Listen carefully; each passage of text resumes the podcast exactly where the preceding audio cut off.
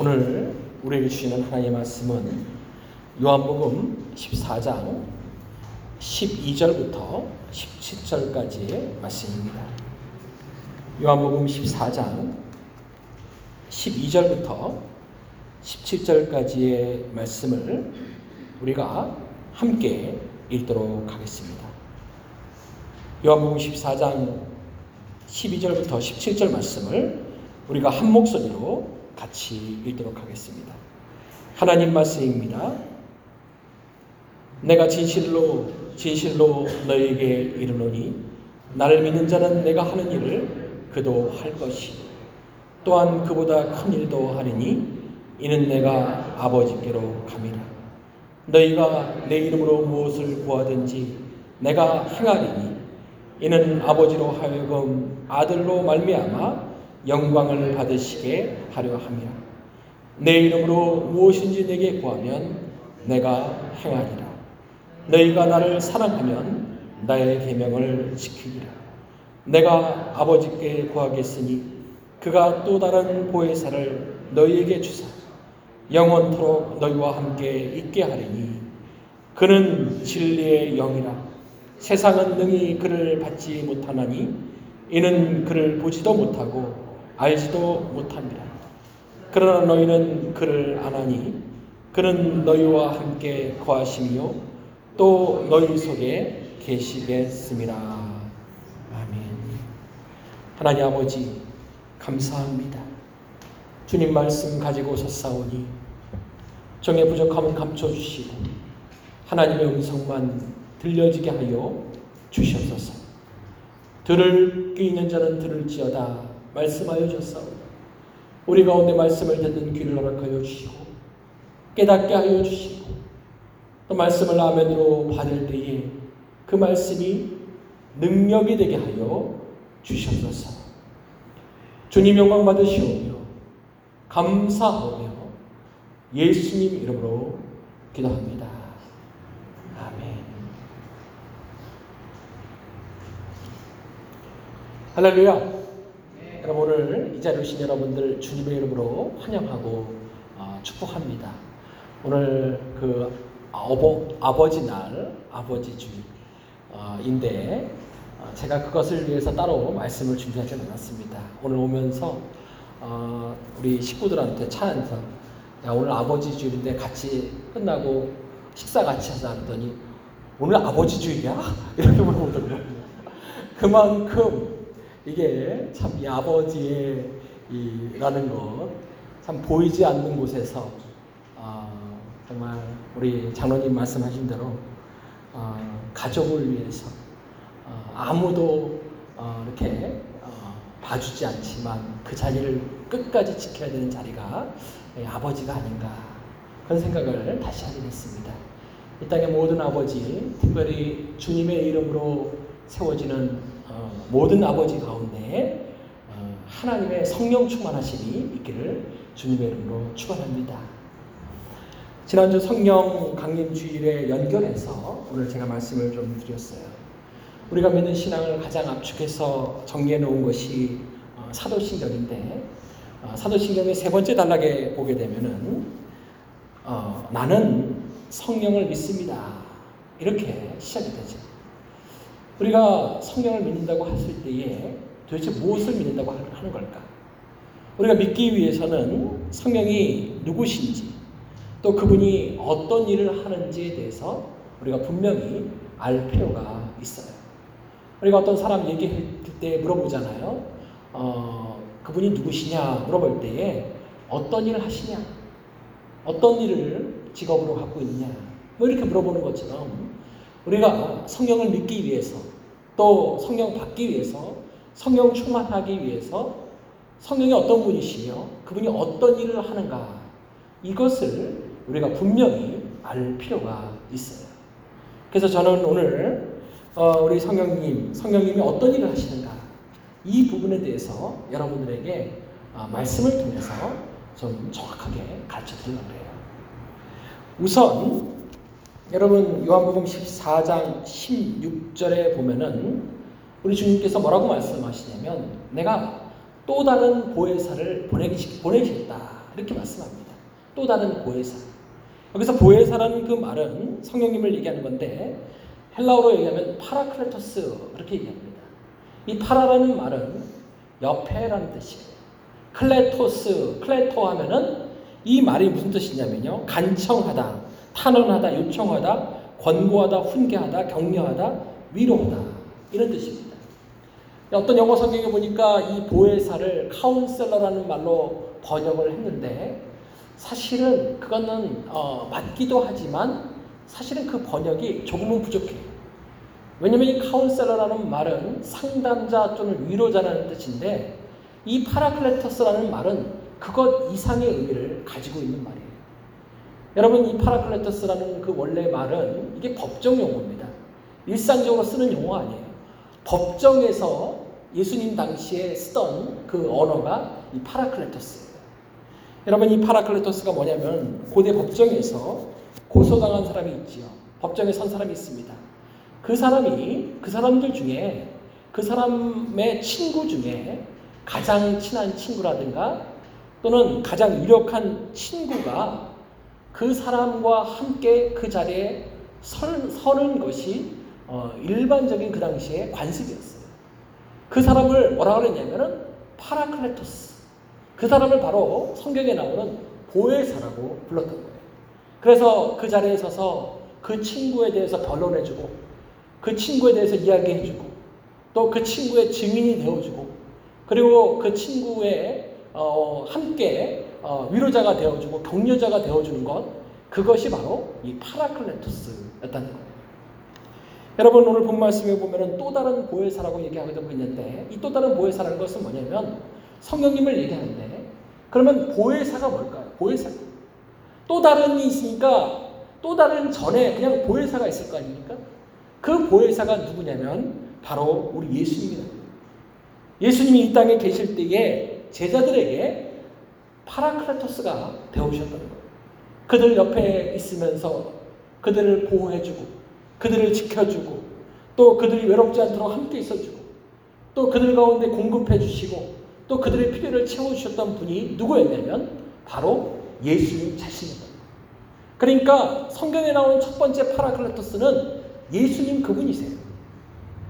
그런데 이제 우리 예수님이 이 땅의 삶을 마감하시고 승천하실 때에 또 다른 보혜사, 내 역할과 내 일을 대신 감당할 분을 보내시겠다 말씀하시면서 그분을 향해서 또 다른 보혜사다 그렇게 이야기를 한 거예요. 물론 여기서 이 또 다른 보혜사는 성령님을 얘기합니다. 그렇기 때문에 우리는 이분을 향해서 예수 그리스도의 영이다. 예수의 영이다. 그리스도의 영이다. 이렇게 얘기하는 거예요. 왜냐하면 예수님이 제자들에게 하셨던 그 일을 이분이 똑같이 그대로 감당하시기 때문에 그렇다는 거예요. 그런데 우리 예수님이 뭐라고 말씀하시냐면 이 16절에 보면은 이 예수의 영, 그리스도의 영, 또 다른 보혜사 진리의 영이 이제는 너희 속에 계실 거다. 너희 속에 계실 것이다.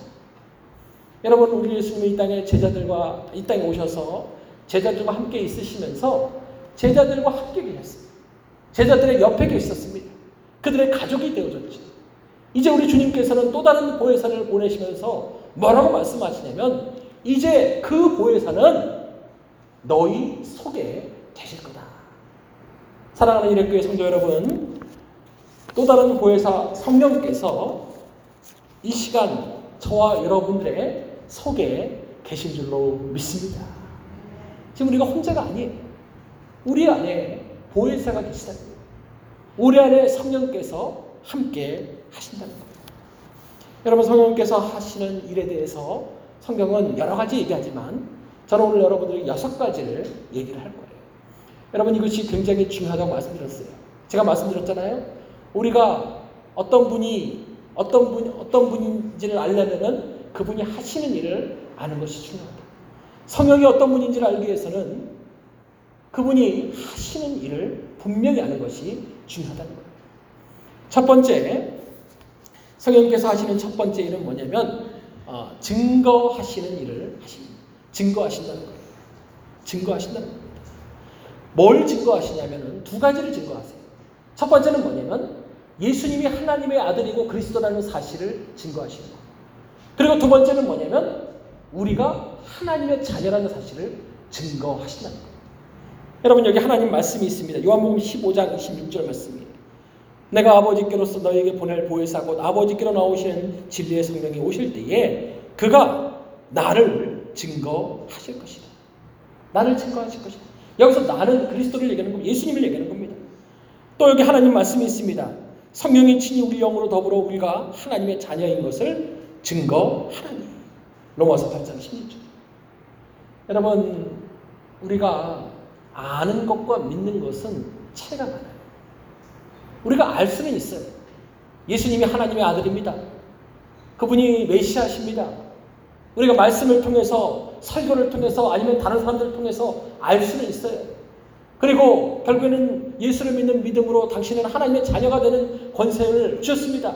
하나님의 아들이 됐습니다. 하나님의 딸이 됐습니다. 양자의 영을 주셨습니다. 우리가 알 수는 있어요. 그러나 그것이 또 믿는 것은 다르다는 거예요. 여러분, 아는 것과 믿는 것이 같으면 좋겠으나 그것이 일치하지 않는 경우들이 많습니다. 그러나 여러분, 아는 것으로 우리는 예수를 믿지 못해요. 아는 것으로 구원을 받지 못합니다.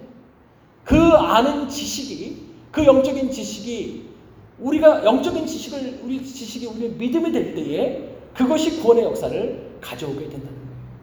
그러면 도대체 어떻게 믿습니까? 여러분들, 그것이 도대체 어떻게 믿어집니까? 많은 분들이 그래요. 내가 알기는 알겠는데, 내가 예수님이 하나님의 아들이라는 것, 그리고 그분이 나를 위해 십자가의 피흘려 돌아가셨다는 것, 내 죄를 위해서 감당하셨다는 것, 이걸 내가 알기는 알겠는데, 이게 믿어지지가 않는다는 거예요. 어떻게 해요?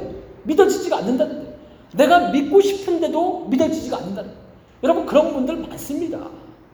나의 경우, 우리 경우가 아니라고 생각해서 그럴지라도 여러분 교회 안에 그런 분들이 한두 명이 아니에요. 알기는 알지만 믿어지지가 않아요. 알기는 알지만 믿어지지 않아요. 그러나 죄송합니다. 알기는 알지만 믿어지지 않으면 구원받지 못한다는 거예요. 구원받지 못합니다. 교회 안에 그런 분들이 참 많아요. 그런데 그것을 믿게 만드는 것이 뭐냐? 그것을 믿게 일하는 것이 뭐냐면 바로 성령이 하신다는 거예요. 성령이 증거하신다는 거예요. 성령이 우리 안에서 우리 속에 계시면서 그것을 증언하시고 고백하게 하시고 믿게 만든 그것이 믿어지게 만든다는 것이 바로 성령의 역사이라는 거예요.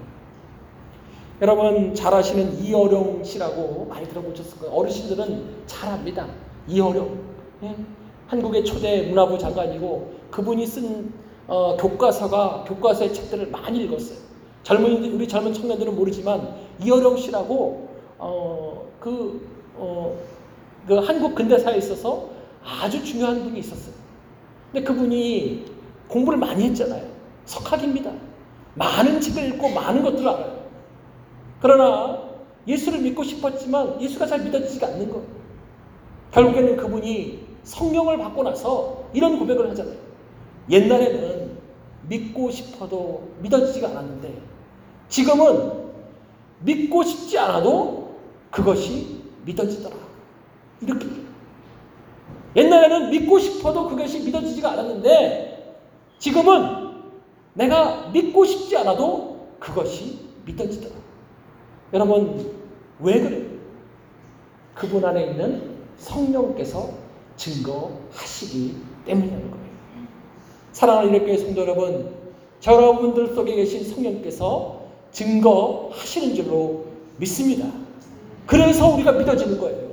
그래서 그것이 우리가 어, 그 믿어지는 믿음을 가질 수 있다는 거예요. 그렇기 때문에 이 믿음이라는 것이 여러분 하나님의 선물이라고 하는 이유가 그것 때문에 그런 거예요. 믿음이 하나님의 선물이라고 하는 이유가 그것 때문에 그렇다는 거예요. 믿어진다는 거예요. 두 번째는요. 성령이 하시는 두 번째 일은 뭐냐면 가르치시고 생각나게 하신다. 요한복음 14장 26절에 있는 말씀이 제가 이 말씀은 읽지는 않겠어요. 요한복음 14장 26절에 있는 말씀. 그러면 무엇을 가르치느냐? 많은 것을 가르치시죠. 물론 하나님의 말씀을 가르치시고 또 신앙을 가르치시고 신앙생활 이런 거 다 가르칩니다. 그러나 근본적으로 성령께서 가르치시는 일이 있는데 그것은 뭐냐면 예수님이 우리의 모든 것 되신다는 사실. 여러분 예수님 우리의 모든 것 되시는 줄로 믿습니다. 이것을 가르치세요. 예수님께서 우리 우리 성령께서 우리에게 가르치시는 그 여러 가지가 있지만 그 하나의 방향은 뭐냐면 예수님이 나의 모든 것 되신다는 것. 그것을 가르치는 거예요. 그 다음에 또 하나는 뭐냐면 생각나게 하신다는 거예요. 생각나게 하신다. 여러분 성령께서 생각나게 하심으로 지금의 성경이 있는 거예요. 여러분도 알다시피 이 성경은 예수님의 제자들 또는 예수님의 제자들의 제자들이 기록을 한 거예요. 그러면 여러분 예수님 시대에 있었던 그 일들을 그들이 다 기억을 할 수 있었을까요? 그렇지 않았을 거예요. 그런데 어떻게 이 성경이 이렇게 기록이 됐습니까? 어떻게 이 복음서도가 이렇게 예수님의 하신 그 말씀에 그냥 아주 디테일한 부분들이 기록이 됐겠어요? 왜요? 성령께서 제자들이 성령 받고 나서 그 성령께서 그들로 하여금 기억나게 하신 거예요. 그때 예수님께서 이런 말씀하셨지. 그때 예수님께서 이렇게 하셨지. 그리고 이것은 이런 의미지. 그리고 이것은 이런 의미로 우리에게 이렇게 이야기하셨지. 이것을 다 생각나게 깨닫게 하셨다는 거예요. 여러분 오늘날도 성령님께서 우리 가운데 생각나게 하시는 줄로 믿습니다. 우리 가운데 생각나게 하세요. 여러분 가끔 가다가 저도 새벽기도 나오면서 왠지 그냥 이 차 타고 운전하면서 와요. 그런데 저도 모르는 복음성가가 생각나. 한 번도 불러보지 않은 것 같은 그런 복음성가가 그냥 불려지는 거예요. 그냥 찬송가가 그날따라 그렇게 불려져. 또는 말씀이 생각이 나. 여러분 그게 우연일까요? 아니에요. 제 안에 있는 성령께서 생각나게 하시는 줄로 믿습니다. 여러분들도 마찬가지예요. 여러분들도 일하시다가 운전하시다가 사람들과 만나서 대화하다가 또는 또 여러 가지 일을 하다가 기도하다가 하나님께서 우리 성령께서 자꾸 생각나게 하시는 거예요. 말씀을 생각나게 하시기도 하고 사람을 생각나게 하시기도 하고 아니면 옛날에 내가 입었던 그 은혜가 생각나기도 하고 아니면 내가 그때 정말 하나님 앞에 죄송했던 그 죄가 생각나기도 하고 이 생각나게 하시는 그 능력이 어디로부터 오는 거냐? 성령님으로부터 온다는 거예요. 여러분 이것이 얼마나 얼마나 중요한지 모릅니다. 인간은 여러분 인간은 저를 포함해서 건망증 환자예요. 잃어버리기가 쉽습니다. 잊기가 쉬워요. 잊기가 쉬워. 그런데 그 잊기 쉬운 우리의 마음 가운데 생각나게 하시는 것이 하나님의 큰 은혜인 줄로 믿습니다. 세 번째는요. 책망하신다. 책망하신다. 요한복음 16장 8절에 보면 이런 말씀이 있습니다. 그가 와서 죄에 대하여, 의에 대하여, 심판에 대하여 세상을 책망하시리라. 여러분 여기서 책망하신다는 말은 뭐냐면 나무라서 깨닫게 한다는 거예요. 그 원래 의미는 헬라어 원래 의미는 뭐냐면 어, 죄를 확인시키다 이런 뜻이에요. 죄를 확인시키다. 여러분 성령께서 우리를 책망해 주신다는 것이 얼마나 중요한지 모릅니다. 왠지 아세요? 죄를 깨닫게 하기 때문에. 죄를 깨닫지 못하면요, 사실은 구원의 시작을 가져오지 못해요. 구원의 시작을 가져오지 못합니다. 죄를 깨닫지 못하면 죄가 구원이 불가능해지는 거예요. 왜 그런지 아십니까? 자신이 죄인이라는 사실을 깨닫지 못하는데 어떻게 예수님의 십자가, 보혈, 죄 용서 이런 것들을 이해할 수가 있겠습니까? 오늘날 많은 불신자들이 예수님을 믿지 못하는 많은 근본적인 이유 중에 하나가 뭐냐? 자신이 죄인이라는 것을 깨닫지 못한다는 거예요. 내가 왜 죄인인지 모른다는 거예요. 물론 내가 그렇게 좋은 사람은 아니지만 내가 특별히 유달리 나쁜 일 한 것도 없는데 왜 나보고 죄인이라고 하는지 이것을 깨닫지 못한다는 거예요. 그런데 이것을 깨닫게 하는 것이 뭐냐면은 성령의 일이라는 거예요. 여러분, 저도 말씀드렸잖아요. 저도 오랜 동안 보, 그, 어, 그 다니고 못된 신앙이 고, 어, 물론 하나님을 한 번도 떠난 적은 없습니다. 그러나 제가 하나님을 결정적으로 만나는 그 순간이 뭐냐면 저의 죄를 깨닫는 순간이었어요. 저의 죄가 뭔지를 아는 순간이었어요. 저의 죄, 저의 근본적인 죄가 이기주의라는 것을 깨닫는 그 순간이 바로 제가 하나님을 만나는 순간인 거예요. 그거를 왜 저는 25살이 되도록 깨닫지 못했을까요? 사실은 성령께서 계속 저에게 얘기하셨지만 제가 아직 준비가 되지 않았는데 모르겠어요. 하여튼 간에 그것을 깨달은 거예요. 그 깨닫게 하시는 능력, 그것을 책망하시는 그, 그 능력이 어디에서 나왔냐면 내 안에 계신 성령께서 일하신 줄로 믿습니다. 그렇기 때문에 여러분 이것이 얼마나 중요한지 몰라요. 구원받은 후에도 이것이 너무 중요해요. 우리가 구원받고 나서 여러분 우리가 죄를 짓잖아요. 그러면 옛날에는 그 죄에 대한 불편함이 없었어요. 옛날에는 그것이 꺼리낌이 없었어. 에이 사람 다 그렇게 사는 거지 뭐. 어? 뭐 그렇게 안 하는 사람이 어디 있어? 다 그 정도는 다 하잖아. 옛날에는 그런 꺼리낌이 없었어. 그런데 우리가 구원받고 나서 성령이 우리 가운데 있으면서 우리가 죄에 대한 불편함이 생기게 돼요. 그리고 반복적인 죄를 짓게 되면은 그것 때문에 거북하게 되고 불편하게 되고 마음에 눌림이 있게 되고 평안이 없게 되고 이런 작용들을 합니다. 이게 뭐냐면 우리 안에 성령께서 우리의 죄를 책망하시기 때문에 그런 거예요. 그렇기 때문에 우리가 뭘 하냐면 회개를 하게 되는 거예요. 회개. 그래서 여러분 성령은 회개의 영이라는 거예요. 회개의 영이라는 거예요. 여러분 회개 없이 어떻게 우리가 하나님께 나가요?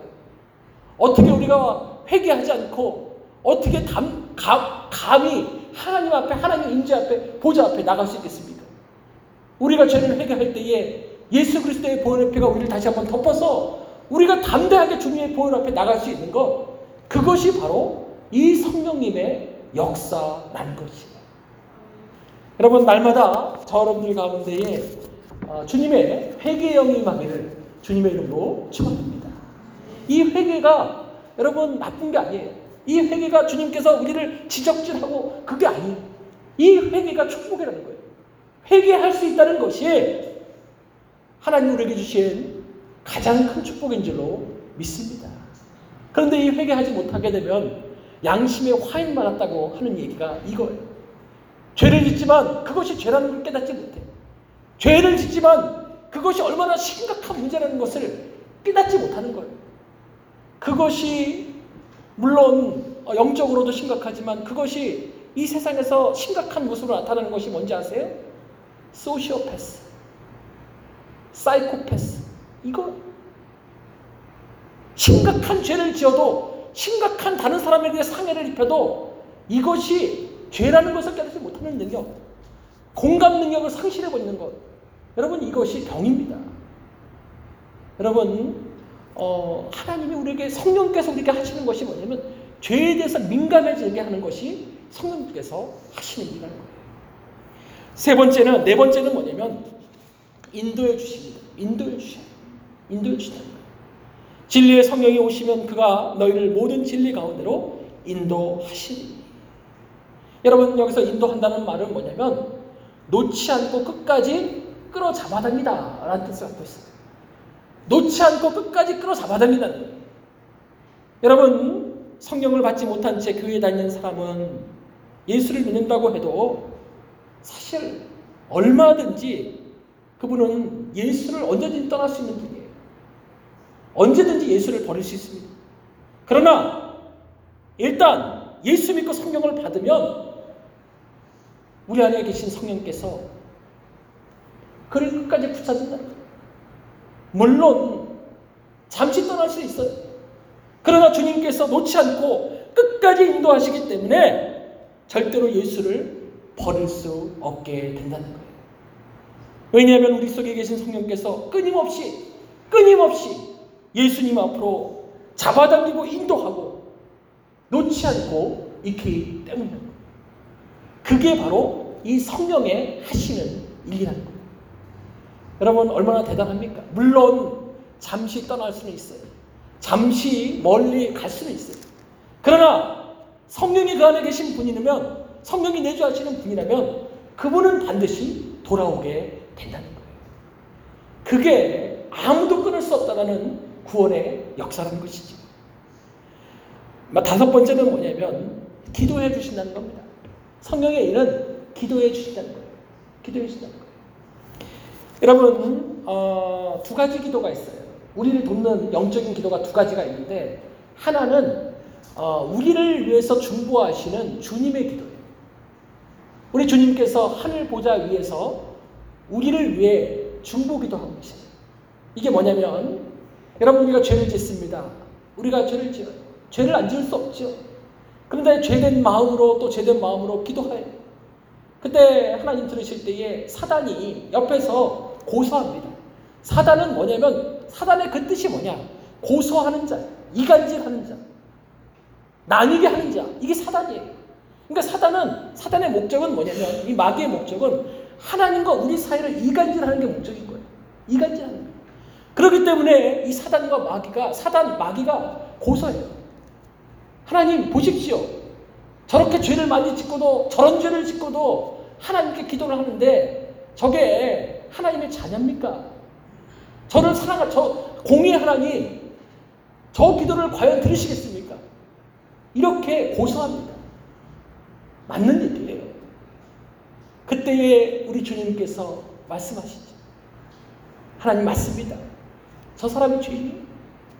그러나 주님 아시지 않습니까? 제가 저 죄인을 위해서 내가 십자가 위에서 그의 모든 죄를 다 감당하시고 감당하고 내가 그 죄 모든 죄의 값을 치르지 않았습니까? 저 사람 죄인이지만 이미 용서함 받았습니다. 그렇기 때문에 하나님 그 기도를 들으심이 합당합니다. 누가 하는 기도예요? 우리의 중보자 대신 예수님이 하는 기도. 그렇기 때문에 우리가 예수님 이름으로 기도합니다 하는 이유가 뭐냐? 우리가 기도할 때에 예수님 이름으로 기도해야 되는 이유가 뭐냐? 바로 그 이유가 여기에 있다는 겁니다. 여기에 있다는 겁니다. 이게 우리가 주님 우리를 위해서 하는 중보기도. 그러나 이건 말고 성령께서 하시는 기도가 또 있어요. 성령께서 하시는 기도. 이게 뭐냐? 이게 우리가 잘 아는 그 말씀. 로마서 8장 26절에 있는 말씀이에요. 이와 같이 성령도 우리의 연약함을 도우시나니 우리가 마땅히 빌 바를 알지 못하나 오직 성령이 말할 수 없는 단식으로 우리를 위하여 친히 간구하시니라. 여러분 우리가 죄인입니다. 죄인이라는 것은 뭐냐면 분별력을 상실했다는 거예요. 정말 우리에게 영적으로 필요한 것이 무엇인지 잘 모른다는 겁니다. 그러다 보니까 우리가 기도할 때에 우리가 필요하지 않은 것 아니면 우리에게는 절대 어, 도움이 되지 않고 해로운 것을 위해서 기도할 때가 있어요. 또 그것을 구할 때가 있어요. 왜냐하면 우리가 연약하기 때문에. 그때에 우리 안에 계신 성령께서 우리의 연약함을 아시고 우리를 대신하여 기도해 주신다는 거예요. 이게 얼마나 대단하죠? 여러분 대단한 거예요. 우리가 미처 알지 못하고 미처 깨닫지 못하고 우리가 주님께 미처 구하지 못하고 아니 구하여도 정욕에 쓰려고 잘못 구하려는 그것에 대해서 우리 성령께서 우리의 연약함을 아시고 우리의 기도 가운데에 알아서 우리의 기도 가운데 그 연약함을 아시고 주님 기뻐하시는 그 기도 우리의 기도를 바꾸어 주신다는 거예요. 여러분 아멘. 여러분 얼마나 대단합니까? 그러니까 여러분 우리가 미처 사실 기도할 때 주님 기도하시면 돼요. 그러나 어뭐 너무 깊게 생각하죠. 기도하시다 보면은 우리 안에 성령께서 우리의 기도를 다듬어 가죠. 그리고 우리가 정말 주님께 구해야 되는 기도의 제목들을 알게 하시고 그리고 그 기도를 드리게 하시고 미처 우리가 그 기도를 못하게 되면은 우리 안에 성령께서 우리를 위해서 오늘 말씀 가운데 뭐예요? 대신 간구하신다는 거예요. 여러분 이런 점에서 모든 기도는 하나님께 드려지는 기도가 되는 줄로 믿습니다. 그렇기 때문에 기도를 쉬지 말고 하라는 거예요. 무시로 하라는 거예요. 기도를 끊임없이 하라는 거예요. 구하고 찾고 두드리라는 거예요. 비록 혹시 그것이 잘못 구하시는 것일지라도 내 안에 성령께서 그것을 그의 연약함을 아시고 그 기도를 만들어 가신다는 거예요. 여러분 얼마나 대단합니까? 이 성령께서 하시는 이 일이 얼마나 대단해요. 그리고 마지막 여섯 번째는 뭐냐면 능력을 주신다는 거예요. 능력을 주신다. 여러분 뭐 이 말씀은 제가 굳이 드리지 않아도 아실 거예요. 고린도서 4장 12절에 보면은 하나님의 나라는 말에 있지 않냐고 능력에 있다. 하나님의 나라는 말에 있지 않고 능력이 있다. 사도행전 1장 8절에 말하면은 말씀 어, 말씀에 보면은 오직 성령이 너에게 마시면 너희가 권능을 받고 여기서 권능의 능력이잖아요. 능력을 받고 예루살렘과 온 유대와 사마리아와 땅끝까지 이르러 내 증인이 되리라. 그렇기 때문에 당연히 성령은 능력을 주시는 일을 하게 한다는 거예요. 우리가 감당할 수 없는 일을 감당하게 하시고 미처 우리가 깨닫지 못하는 것을 알게 하시고 우리가 감당할 수 없는 일에 대해서는 주님께서 개입하셔서 그 문제를 해결해 주시고 그런 능력들을 입게 한다는 거예요. 특별히 여러분 사도행전에 나오는 초대교회들은 많은 능력이 임하는 교회였어요. 여러분 왜 그때 그렇게 강하고 많은 능력이 임했을까? 그때는 물론 지금도 그렇습니다. 그러나 그때는 그것이 절실했던 거예요. 그것이 아니면 교회가 일어나기가 어려웠다는 거예요. 그것이 아니면 교회의 시작이 처음 어렵다는 거예요. 마치 우리가 자동 그 차가 처음 움직이게 하기 위해서는요. 첫 번째 움직이는 그때에 가장 최고의 출력이 필요하듯이 그때에 교회의 처음 시작이 있게 하기 위해서 최고의 출력이 필요했던 거예요. 그렇기 때문에 그때에 엄청난 하나 성령의 능력이 그들 가운데 있고 3천 명, 5천 명, 아니 8천 명이 주님께 돌아오는 그 역사를 가지게 되었다는 겁니다. 여러분 이유는 하나입니다. 그리스도의 영광을 위해서. 여러분 우리 주님께서 우리에게 그리스도의 영광을 위해서 성령님께서 주시는 능력이 우리 가운데도 있을 줄로 믿습니다. 우리도 다 능력자입니다. 우리도 다 능력자예요. 여러분 영적인 능력뿐만 아니라 우리가 정말 이 교회를 감당하고 또 우리의 신앙적인 우리의 삶을 감당하기 위해서 얼마나 많은 능력을 받았는지 몰라요. 이미 주님께서 우리에게 능력을 거예요. 여러분 제가 다시 한번 말씀드립니다. 성령께서 하시는 일 여섯 가지를 말씀을 드렸어요. 첫 번째가 증거하시고 증거하시고 두 번째가 가르치시고 기억나게 하시고 세 번째가 우리를 책망해 주시고 네 번째가 인도해 주시고 다섯 번째가 우리를 위해 기도해 주시고 여섯 번째가 우리에게 능력을 주십니다. 물론 그 이외에도 성경에서는 성령께서 하시는 일에 대해서 여기저기 나와요. 그러나 제가 여섯 가지로 분명히 정리를 드렸어요. 여러분 이거 아셔야 돼요. 우리가 그렇지 않습니까? 누구한테 물어볼 때 어떤 일 하십니까? 또 어떤 사람한테 뭐 별로 좋은 말을 하니까 아버지 어떤 일 하시니? 이렇게 많이 물어보잖아요. 그런 것처럼 여러분 우리가 어떤 사람을 알기 위해서 성령을 알기 위해서 더욱더 분명히 알기 위해서는 그분이 하시는 일을 알아야 된다는 거예요. 여러분 이 말은 뭐냐면 우리가 반드시 성령을 받아야 하고 성령의 도우심이 필요하다는 거예요. 지금 이 여섯 가지 그 역사는 우리 삶 가운데 너무너무 필요한 일이에요. 이거는 선택이 아니라 필수. 없으면 안 되는 거예요. 도움을 받지 못하면 안 되는 거예요.